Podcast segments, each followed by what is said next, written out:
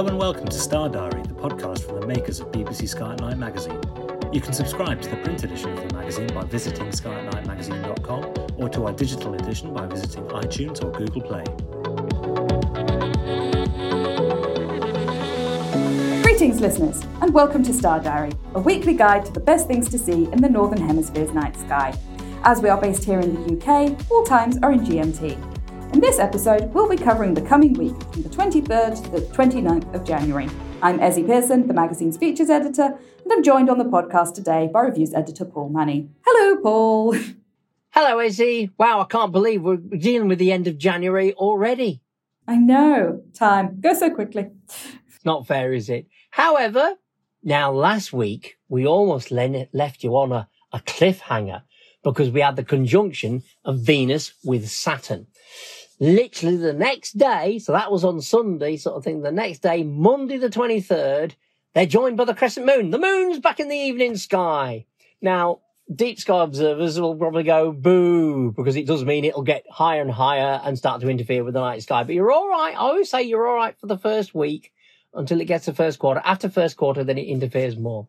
So on the 23rd, you have this really thin crescent and this will be to the left of Venus. Now, Venus will now be slightly to the upper left of Saturn. That's how much Venus moves. It was below left of Saturn at conjunction. It's now to the upper left of Saturn uh, on the 23rd. So the moon joins them, and this will be a great photo opportunity, but it'll also be great in binoculars as well.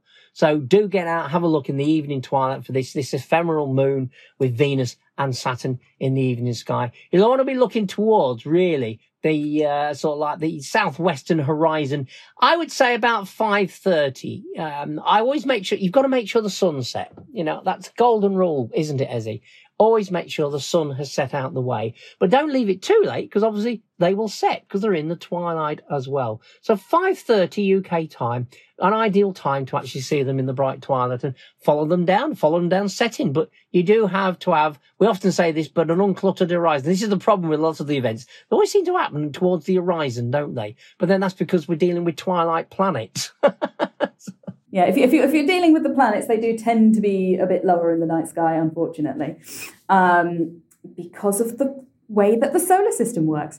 Um, but sometimes they get a bit higher in the night sky. Venus is going to be reasonably high in the night sky this year, so that's going to be a great chance to see that. Yes, it's a great year for Venus in actual fact. So, you know, that'll be great to watch that creep out and get higher because we tend to think of the twilight planets Mercury. Mercury always does linger in the evening twilight, whereas Venus, it, it always like makes a break for it, Ezzy. You know, I'm going to get away from the twilight and can be seen for several, I mean, it, it gets to the point where it can set four hours after the sun.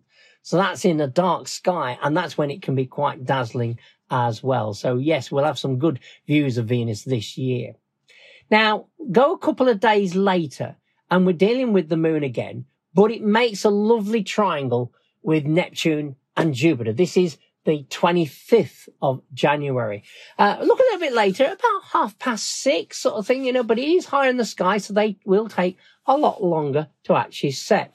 But they're not too far from the circlet of Pisces. This is a, an interesting asterism. We have the constellations, which are the traditional constellations, which we know as Pisces, the fishes, etc., um, Pegasus, the flying horse, etc. Well, with Pisces, the end of the right hand of the fish is actually, a, they, they call it a circlet. Well, this is the oddest circlet I've ever seen, sort of thing. Definitely not a circlet as far as I'm concerned, but uh, it's an interesting sort of like you know shaped uh, feature. But we call it the circlet of Pisces. Now Neptune is sort of like you know not too far from that. And so what we've got is we've got Neptune, then a little bit higher up, we've got this crescent moon, and you should still see some Earth shine, but it will be diminishing because the crescent phase is getting thicker. And then almost above and slightly to the left will be Jupiter. Now Jupiter's obvious. You know, it, it's very bright other than Venus, it's the brightest object in the night sky. But you've got this lovely moon forming this light shallow triangle with Neptune and Jupiter. And because the distances are almost equal, you can give that as a guide to finding Neptune. Now, admittedly, you do need a small, uh, large binoculars or a small telescope and a good finder chart. And obviously we provide them in the magazine and online as well anyway. So, you know, it is well worth having a look. But I just think photographically you can get them because Neptune will show up photographically quite well and you'll be able to identify using the star charts which dot of light is actually Neptune. So you can get a picture of Jupiter, the crescent moon and Neptune all in one go at the same time. Obviously, you know, it's worth having a telescope on them, but you know, it's a nice, it's nice to see it naked eye and then scan with binoculars and then home in with a telescope to each one. Yes, because as you said, it does form a, a pretty perfect looking uh, isosceles triangle with the moon at right at the tip. So if you are look, maybe you're looking to try and find Neptune for the first time um, and you want a bit of help and a bit of guidance, this could be a perfect week to, to try and, and do that because Neptune it is, it is one of the trickier ones to, to spot, um, requiring binoculars or a telescope. Unlike most of the planets, which are just you look and they are there in the sky, all big and bright and obvious. In fact, most of the times if you notice something bright in the night sky, it's probably a planet. Yes, the number of times I've been asked sort of thing, what's that planet? That what's that bright star next to the moon? I've often said that's no star, that's a planet, sort of thing, because that's usually the case as such. But as we do note these star diaries, you know, the moon does pass some of the uh, brighter stars as well, but you know, it has some really good encounters with planets, which I always like, especially when they're really close. And of course, last December we had the occultation of Mars. That was that's not just a close one; it's a complete finish. So I want to finish this week. It's a bit of a long bit, but we've mentioned Comet C 2022 E3 ZTF. And the ZTF is this Zenith Transit Facility and they were the ones that discovered it. I mean, they, they get confusing, don't they, with all these different surveys, sort of thing, you know, Leonis and all sorts sort of thing, you know, to actually find these, uh, and then Pan-STARRS as well. I, I, I think a, a, I think a lot of people are just referring to this one as Comet E3. Yeah, yeah, E3. to make it a bit a bit more less of a mouthful. Exactly, sort of thing. So E3 sort of sounds like something you'd find in a movie, a sci-fi movie as well. E3, it's actually moves into being circumpolar and may brighten to naked eye visibility. Now, binoculars should be enough to actually follow it. On the 23rd, it lies next to the star Iota Draconis. So that'll give you, if you've got a star chart, you can find Iota. And in actual fact, it's the curvy part curving between the two bears sort of thing. So it's curving around Ursa Minor and then the rest of Draco be- lies between the two bears, the great bear and the little bear. So this is a great, pl- I mean, you know, if you can find the pole star, if you can find the great bear, you should be able to home in on this region to find this comet, this new additional object to observe. So on the 23rd, it lies close to Iota Draconis. We think it'll be about magnitude 5.6 plus 5.6. Now that's technically naked eye, but you do need a dark sky, no light pollution. And ideally for that, it should be really high up as well. Well, it's getting up towards the pole star, so it's not doing too bad. So it's tracking now between the two bears. It'll be closer to the little bear, to be fair, but at least you've got an idea of where to look. So on the 27th, it lies just a few degrees away from the second brightest star in Ursa Minor. This is Beta Ursa Minor, Kochab. So that's a key to look for it. And Kochab is a sort of yellowy orangish star, so it's a nice coloured star for you to actually look at as well. Now, by the time we get towards the end of the week, we hope the comet will have brightened to around about magnitude 5, perhaps 4.8. We don't know. Comets are very fickle things, Ezzy. Uh, you know, we've had plenty of comets over the last few years where we had great expectations. And, uh, you know, sort of, oh, I think there's a book you could write called that sort of thing. Anyway, the thing about it is that, you know, we, we, they can often fizzle you know, so we have great expectations, hoping they're going to be great. And we can keep our fingers crossed for E3. It seems to be reasonably consistent. So fingers crossed that we can actually see it. And as it gets brighter than magnitude five, if it does get to 4.8, we're getting close to the sort of magnitude of the core of the Andromeda galaxy. So if you can see the Andromeda galaxy, there is a good chance with a good sky, dark sky, you might see it as a little fuzzy haze. But don't get too excited. It'll be a fuzzy haze, but binoculars and a small telescope should show it quite well. Now, on the 29th, it'll lie uh, roughly on a line. If you take a line from the pointer stars to Polaris, that's why they're called the pointer stars not to be confused with the Pointer Sisters, which of course is a pop group. But the Pointer Stars of the Great Bear point up towards Polaris. We often use them. That's why they're called the Pointer Stars, because you can find north. You can find the pole star, you're looking north.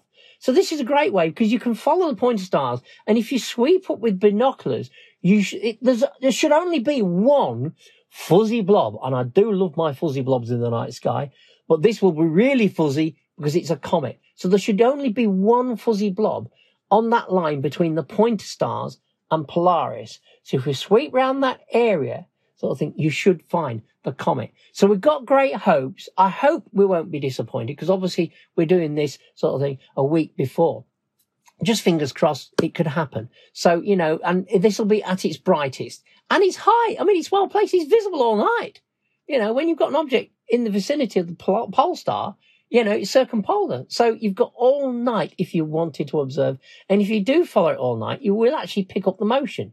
You'll start to see it moving between the individual stars themselves. So I always find that exciting as well because you, you get a sense of the solar system in motion as well. We often sort of lose that because it, the sky looks fixed. So when you get an object that's moving quite quick across the sky, literally each day it's in a different position, then you get a better sense. And if you can see it moving within, say, a few minutes with a telescope view, then that's it. I think that's quite exciting. It sort of gives you a real sense that you're in a, a, a working solar system. It's actually operational. It's you do kind of forget that because these things, especially like with something like a planet or an asteroid, which is or, or the moon, which is something else that you can see drifting across the night sky, you kind of forget how fast these things are moving because it takes you know weeks to go a tiny distance across the night sky faster in the case of the moon um, but actually these things are going at you know tens of thousands of kilometers per hour as they're traveling, speeding around the solar system. And they're just so far away, the apparent motion looks small to us, doesn't it? Sort of thing. That's the problem, isn't it? Yeah. Exactly. It's, it's the, the, the, distances involved are, are rather large. Um, but yes, and comets, as you said, are a great way to sort of see that motion uh, across the solar system. They're also one of the very few unpredictable things in astronomy. so much of astronomy we can predict, you know, decades, centuries even in advance. Whereas comets, it could be the day before, you don't know what's going to happen. Uh, which is why we have a running guide uh, keeping track of the comet, uh, Comet E3. So if you want to have really up to date um, view of what's going on with that comet, be sure to head over to www.skyatnightmagazine.com. Uh, link should be down in the show notes, so you can go straight there if you want to find out more about the comet. So there we are, Ezzy. A great way to end the week, though, isn't it? With a comet, uh, uh, an extra visitor, a celestial visitor to our skies. Yes, it does sound like it's been. Uh, it's going to be a really good week. Uh, starting on the twenty third of January, we've got Venus and Saturn will be close to each other, joined by the crescent moon in the evening sky. So, a great time to see that. 25th of January, the moon, Neptune, and Jupiter will be forming a lovely triangle which is great opportunity to try and find Neptune if you've never looked at it before, and they'll be hanging out near to the circlet of Pisces. And throughout the week, from the 23rd right the way through to the 29th, um, going beyond hopefully, Comet E3 will be in the night sky, perhaps maybe even getting up to the stage where you can see it with the naked eye, if you're lucky, in a good sight. But you never know how these things are going to go. So hopefully there's something in there that you'll be able to get up and see this week.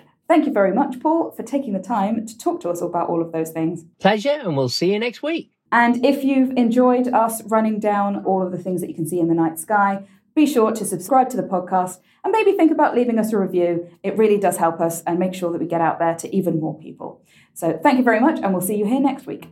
If you want to find out even more spectacular sights that will be gracing the night sky throughout the month, be sure to pick up a copy of BBC Sky at Night magazine, where we have a 16 page pull out sky guide with a full overview of everything worth looking up for. Whether you like to look at the moon, the planets, or the deep sky, whether you use binoculars, telescopes, or neither, our Sky Guide has got you covered, with the detailed star charts to help you track your way across the night sky. From all of us here at BBC Sky at Night magazine, goodbye. Thank you for listening to this episode of the Star Diary podcast from the makers of BBC Sky at Night magazine. For more of our podcasts, visit our website at skyatnightmagazine.com or head to Acast, iTunes, or Spotify.